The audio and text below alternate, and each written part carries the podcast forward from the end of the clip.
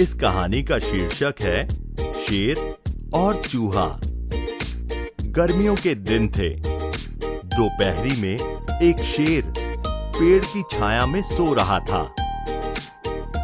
उसी पेड़ के पास बिल में एक चूहा रहता था।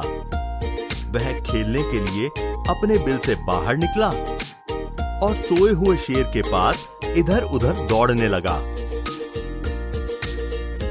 इससे शेर की नींद टूट गई। उसने चूहे को पंजे में धर दबोचा। बेचारा चूहा भय से कांपने लगा।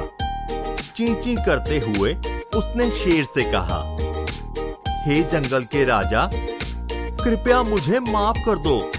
मुझ पर दया करो, मुझे छोड़ दो। इस एहसान का बदला एक दिन मैं ज़रूर चुकाऊँगा।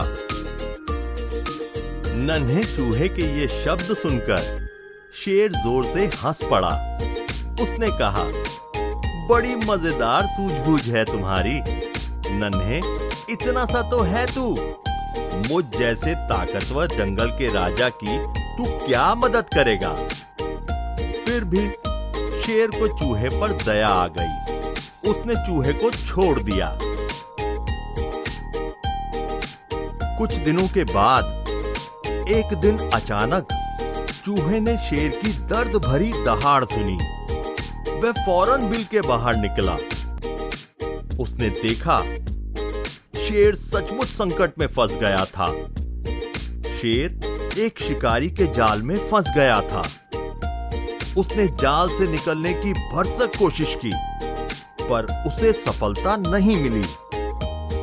चूहा दौड़ता हुआ शेर के पास आया।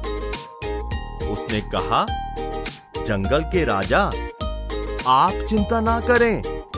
मैं अभी आपको आज़ाद कर देता हूँ।